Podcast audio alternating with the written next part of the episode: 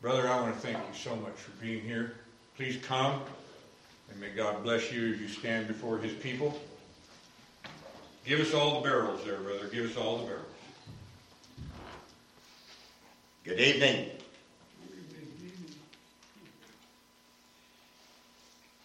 Invite your attention to Ephesians chapter 1. The epistle of Paul to the church in Ephesus, first chapter. My text will be found in verses 3 and 4. My subject is divine election. I will begin reading in verse number 1. Paul, an apostle of Jesus Christ, by the will of God, to the saints who are in Ephesus and faithful in Christ Jesus. Grace to you and peace from God our Father and the Lord Jesus Christ. And here's my text. Blessed be the God and Father of our Lord Jesus Christ, who has blessed us with every spiritual blessing in the heavenly places in Christ, just as he chose us in him before the foundation of the world, that we should be holy and without blame before him in love. That's divine election. I was born 1948. Shortly after World War II. My father, at the time of my birth, was an infidel. He was greatly opposed to God because of the atrocities he had seen as an infantryman in World War II, which is somewhat inconsistent, blaming God for what men have done to one another, but he was an infidel. He says that the first time he ever prayed was the day I was born. The reason why he prayed was, he said, I was the ugliest baby he had ever seen. and he was sure there was something bad wrong with me. And he prayed that I might be normal. It is debated whether or not that prayer was ever answered, but he prayed I might be normal. And then the infidel became very religious. Now, when an infidel becomes religious, he usually becomes very religious. He is as strong in his religion as he was in his infidelity. And my father became very religious. About 1950, a preacher by the name of A.D. Muse came to Winston-Salem, my hometown. A.D. Muse was a preacher of God's free and sovereign grace in Jesus Christ, a close associate to Pastor Henry Mahan, whom many of you will remember. A.D. Muse came to town, and my father and some of his very religious friends went to the meeting where A.D. Muse was preaching. They went to pray on the front row. They were praying that the Lord would shut the mouth of that man who was up there preaching what my father called that damnable doctrine of election. My father says that he could not pray that night because of having to hear what the preacher was saying. And the Lord used the message that night to teach my father regarding the gospel of his free and sovereign grace in Jesus Christ. My father became a very pious man. I never heard him use the word damn except when he would tell that story about how he hated that damnable doctrine of election when he was religious. But once he learned the gospel, he loved this doctrine. He loved this doctrine. I do too. I do too. What a glorious doctrine is this. Some say this doctrine should not be preached. It, they will admit it's in the Bible, but it should not be preached. It's too deep and too dark. Well,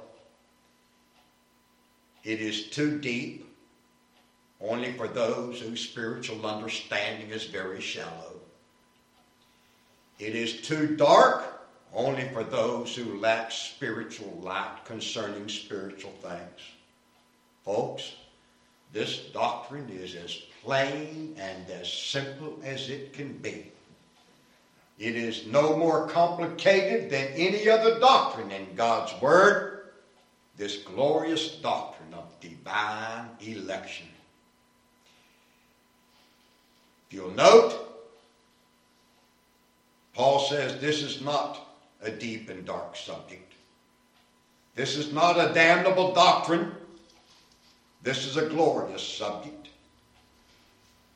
When Paul is going to describe the blessings of God to his people, he says, This is the first one. Blessed be the God and Father of our Lord Jesus Christ, who has blessed us with every spiritual blessing in the heavenly places in Christ and the first blessing, Paul says, is this He chose us in Him before the foundation of the world. Amen. It's a glorious subject. Oh, I love this. I love this. Some say that this doctrine is fatalistic. No, it is not fatalistic. It gives hope. Some say this doctrine shuts the door of salvation. No, it does not. It opens the door to salvation. There would be no salvation were it not that God chose a people in Jesus Christ before the foundation of the world. It's a glorious subject. It is a blessed subject. And tonight we're going to consider this doctrine of eternal election unto salvation. What is it? Election is that eternal act of God whereby he chooses certain persons out of mankind to be the recipients of his saving grace and eternal salvation. He did so because he was gracious. He did not choose them because they deserved it. They did not.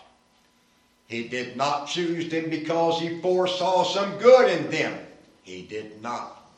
He saw no good in them, foresaw no good in them, and God has chosen a people out of our lost race to be the recipients of His free and sovereign grace. We're going to look tonight at this subject. I want you to see six things regarding this doctrine of divine election.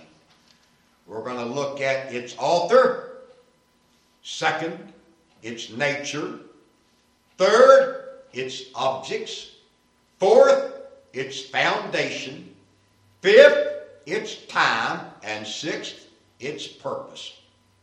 Those six things are in this very short statement that Paul made regarding God choosing a people in Jesus Christ unto salvation. So consider the first point the author of election. Who is he? Paul says he is the God and Father of our Lord Jesus Christ. He chose us. There's the author. Election is a divine choice, and it is made by God the Father, the God and Father of our Lord Jesus Christ. This is God's choice. When Paul writes to the Thessalonian Christians in 1 Thessalonians 1 4, he speaks of knowing, beloved brethren, your election by God. The chosen had no part in this, none at all. God did not choose some whom he foresaw choosing him. If he had, he would have chosen none for none would have chosen him.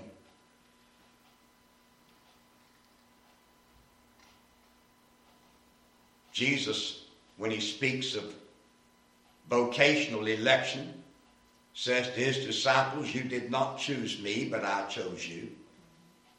And the same is true with the election unto salvation. God the Father would say, You did not choose me, I chose you. The author of divine election is God the Father. He did the choosing. Then consider the second aspect here. It is the nature of election. He chose us. Now, election denotes the making of a choice. Choosing one or more out of others. If you go to the election on election day and you're given a ballot, you are expected to make your choice. If you should take your ballot on election day and choose everyone on the ballot, your ballot is rejected. Because that is not an election. An election is singling out one or more out of a larger number. You cannot choose all, that is not an election. Election indicates and, and of necessity is the choosing of some out of another. This is the very meaning of the word election. If you would look at it in the Greek language, it comes from two words meaning to choose out from. And the elect are said to be the chosen out ones. That's the very nature of what election is. Some say God chose everyone. No, He did not. That would not be an election. He chose some out of our race to be the recipients of His grace. Then consider the objects of, election.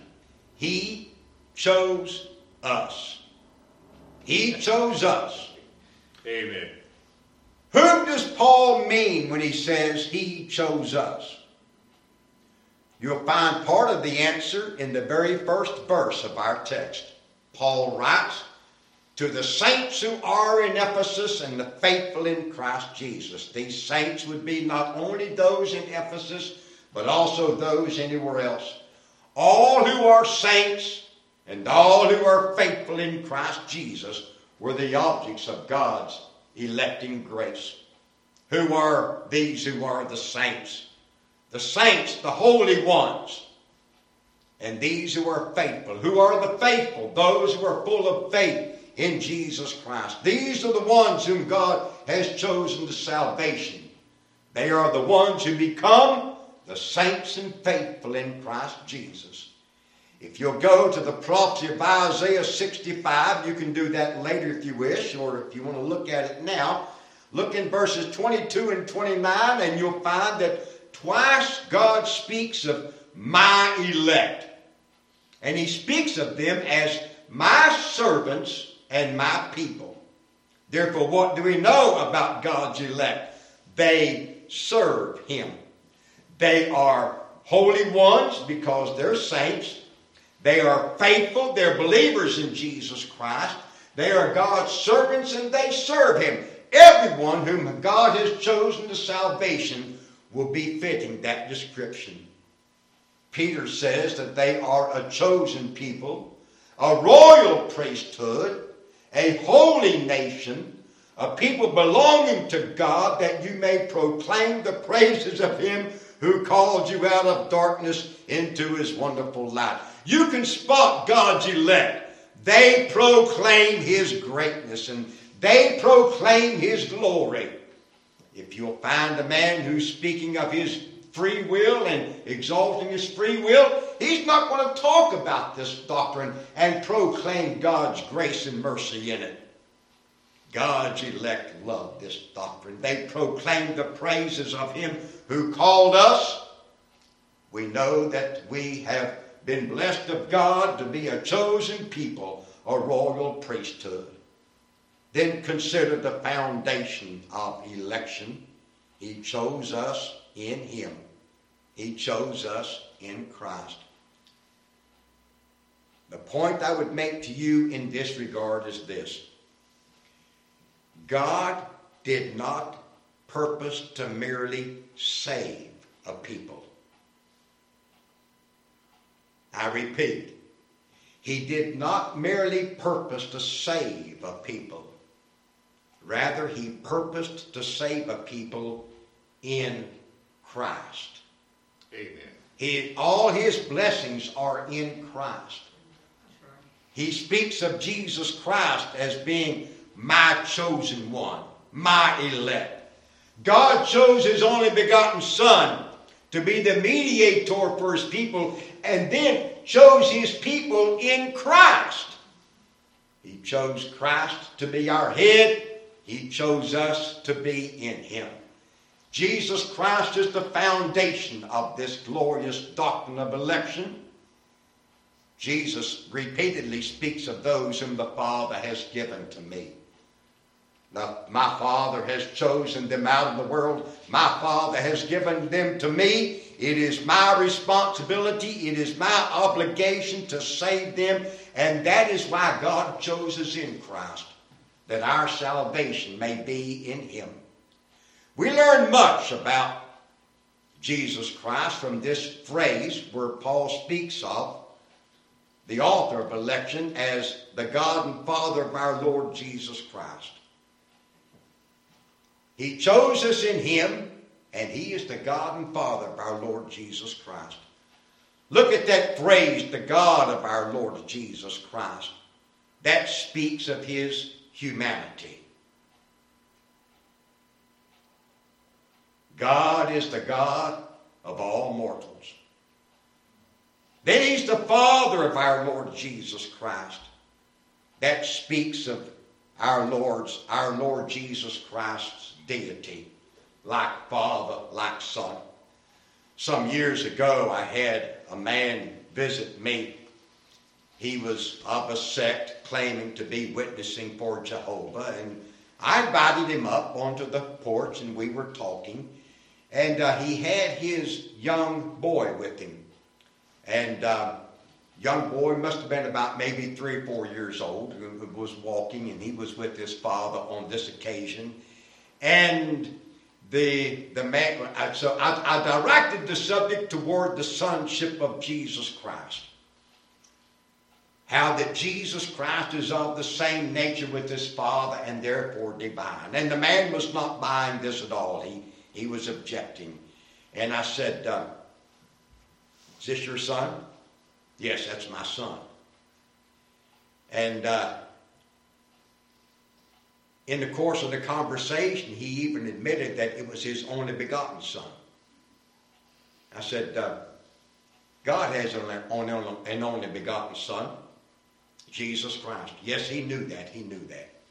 Tell me, your son, your only begotten son, is he as much human as you are? Oh, of course he is. Course he is. Now, he has your human nature? Well, of course he does. Does Jesus Christ have his Father's nature? and he did not want to answer that question. He did not want to answer that question. He, because the only begotten Son of the Father, of God the Father, has the Father's nature. Well, here is the foundation of our election. We are chosen in Christ. The fact that that that that He is of God shows His shows the humanity of Christ. The fact that Jesus Christ comes from the Father as the Son of the Father shows the deity of Christ. The fact that that God is the God and Father of our Lord Jesus Christ shows the, du- the dual natures of Jesus Christ the human and the divine natures in one person. Our election has this foundation. The one in whom we were chosen is God manifested in the flesh. Amen. God chose us in Christ before the foundation of the world. Since Jesus Christ is the foundation of our election and of our salvation, it is an absolute certainty. Our foundation will never quiver. Our foundation cannot be shaken. Our foundation is immutable. If God chose a people to be saved, they will be saved because the foundation of their salvation is certain. Consider the time of our election before the foundation of the world. Before the foundation of the world. Election is an eternal decree. An eternal decree. Before there was an earth, before there was time, before there was space, before there was matter, before there was there were any of these things, God chose a people in Jesus Christ unto salvation. Did it before he did the creation. This means that when God made the heavens and the earth and he put man there in the Garden of Eden, and he told man, he said, Obey me and you will live. And lo and behold, man disobeys God, and God says, Oh no, oh no, it was all for naught. What will I do now? No, no, no. God had purposed a salvation before all of this even happened. Before the foundation of the world. Adam's sin did not take God by surprise. No. Adam sinned, but God had already made the remedy for Adam's sin before Adam sinned. Before the foundation of the world, God chose a people in Christ. Before the foundation of the world. Paul says, God saved us and called us. Notice, he didn't say God called us and then saved us. He says God saved us and called us with a holy calling given to us in Christ Jesus before the foundation of the world. Before the foundation of the world, when God chose a people unto salvation, their salvation was certain. Amen. And they were eventually called in time.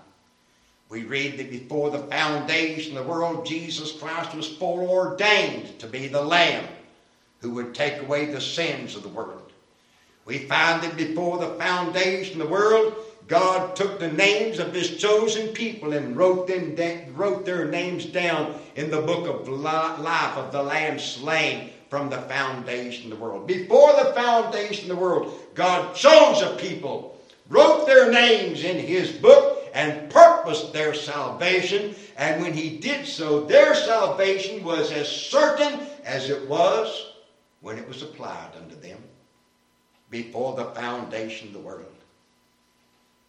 Paul not only declared this doctrine, oh, he gloried in it, when he writes to the Philippians or to the to the Thessalonians in Second Thessalonians chapter 2, he speaks of knowing, beloved brethren, your election by God. We rejoice in this, knowing, beloved brethren, your election by God. This is a glorious subject. I tell you what, I rejoice in it.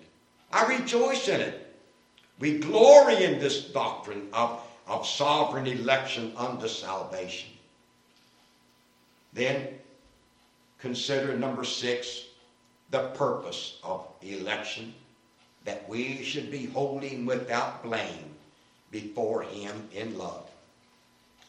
That we should be holy and without blame before Him in love. God chose a people in order that they might become holy. Now that should let you know that he did not choose them because they were holy or because he foresaw them as being holy. He chose them that they might be holy. What is it to be holy and without blame? What does it mean? All right. To be holy means to be separated from the world and consecrated unto God.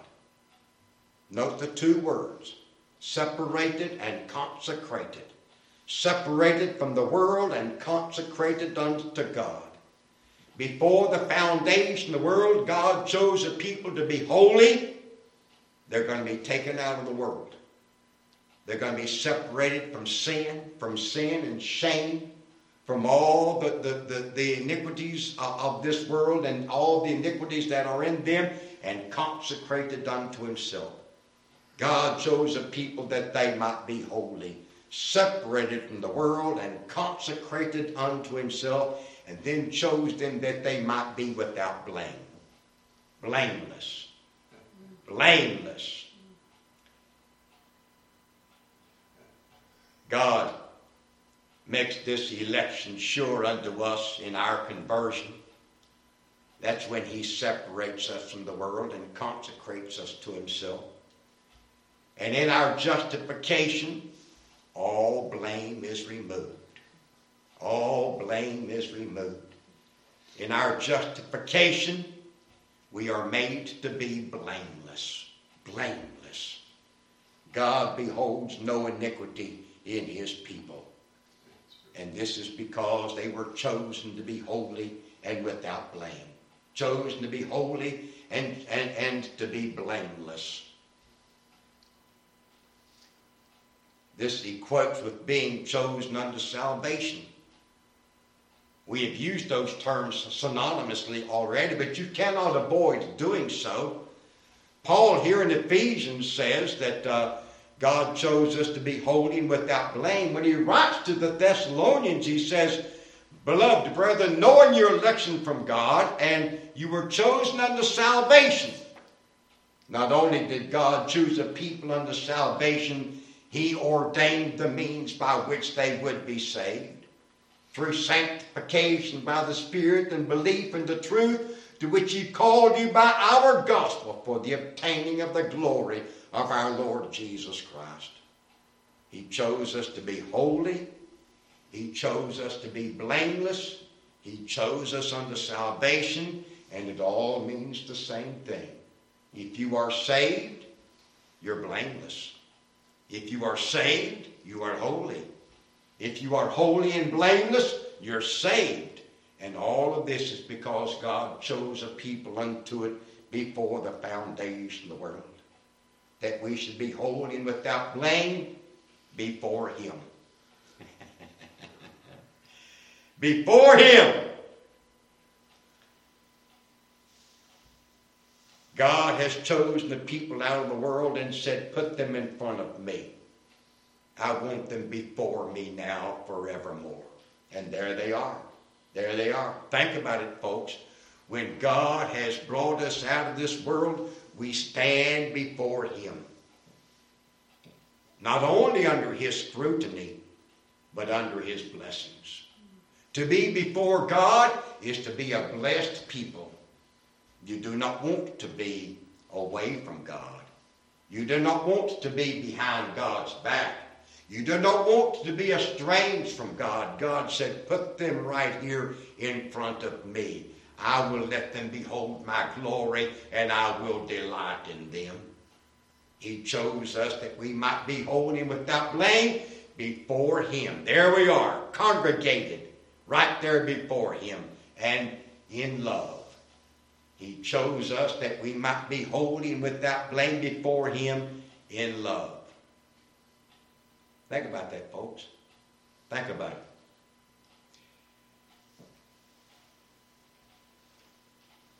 God says, I hate all workers of iniquity.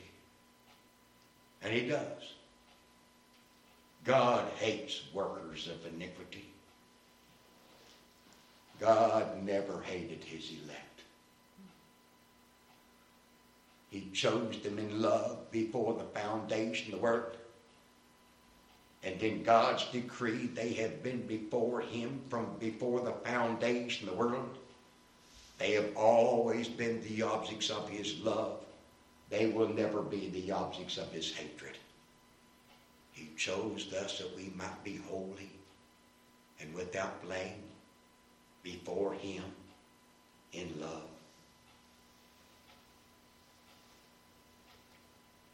Consider something else about this. Look in verse 5. Having predestined us to adoption as sons by Jesus Christ to himself, notice, according to the good pleasure of his will. Why did God choose a people? According to the good pleasure of his will. Look in verse number six. You'll find this expression to the praise of the glory of his grace. Look in verse 7, you'll find this expression according to the riches of his grace. Look in verse number 9, you'll find this expression according to his good pleasure which he purposed in himself. Now, this is that glorious doctrine of election unto salvation. Some may call it a damnable doctrine. It is not. It's a glorious subject. It is a blessed doctrine. Some may speak of it as deep and dark. It is not. It is as plain and as simple. Folks, we just read it tonight, did we not? It is in plain and simple language. I am so glad God chose a people unto salvation, else none would be saved. None would be saved. This doctrine does not shut the door of salvation, it opens it. And I will say to you tonight that if you are a saint, a holy one living in holiness, if you are faithful in Christ Jesus, that is all the proof that you need that you are one of God's elect. How can I know that I'm one of God's elect? Have you believed the gospel? They all do. We all do. Everyone who believes this gospel looks back and says, you know what? I have believed because God chose me unto salvation. Amen. Brought me to saving faith through Jesus Christ and the preaching of the gospel. And we delight in this doctrine. The hymnist has written, Tis not that I did choose thee, for Lord, that could not be. This heart would still refuse thee, hadst thou not chosen me. Thou from the sin that stained me, washed me and made me free, and to this end ordained me that I might live to thee. Well, my friend, I am so glad that God taught this doctrine to my father when he was in his religion and showed him the vanity of his, of his religion. I have rejoiced in knowing that my father taught this doctrine to me when I was growing up, from, from, the, from the days when I was just a wee lad, my father taught this doctrine. I understood it. I understood it. It was a long time before the Lord saved me, but uh, I knew this doctrine. And now that the Lord has saved me, it is all the more glorious. I love this doctrine. I love preaching it. And I delight in knowing that God has chosen a people unto salvation. And if he had not, none ever would have been saved. You believe this gospel? I pray that you will. Pastor.